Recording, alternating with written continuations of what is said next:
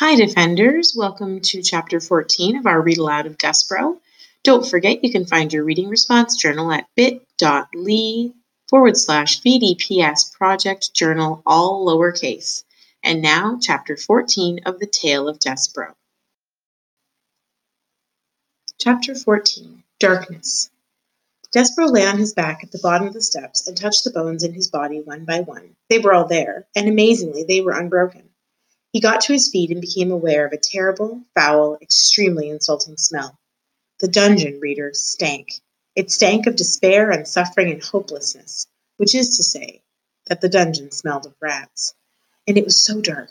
Despereaux had never before encountered darkness so awful, so all-encompassing. The darkness had a physical presence, as if it were being all, as if it were a being all its own. The mouse held one small paw up in front of his whiskers. He couldn't see it, and he had the truly alarming thought that perhaps he, Despereaux Tilling, did not even exist. Oh my, he said out loud. His voice echoed in the smelly darkness. Perfidy, said Despereaux, just to hear his voice again, to assure himself that he did exist. Pea, said Despereaux, and the name of his beloved was immediately swallowed up by the darkness. He shivered, he shook, he sneezed, his teeth chattered, he longed for his handkerchief.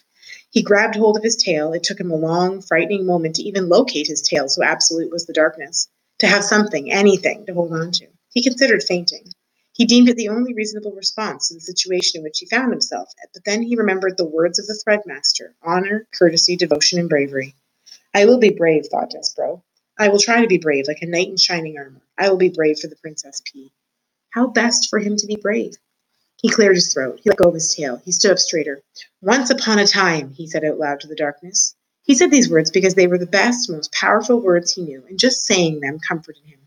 Once upon a time, he said again, feeling a tiny bit braver, there was a knight and he wore, always, an armor of shining silver. Once upon a time, boomed a voice in the darkness, a knight in shining armor. What does a mouse know of such things? That voice, the loudest voice Despereaux had ever heard, could only, he assumed, belong to the world's largest, largest rat, Despereaux's small, overworked heart stopped beating, and for the second time that day, the mouse fainted.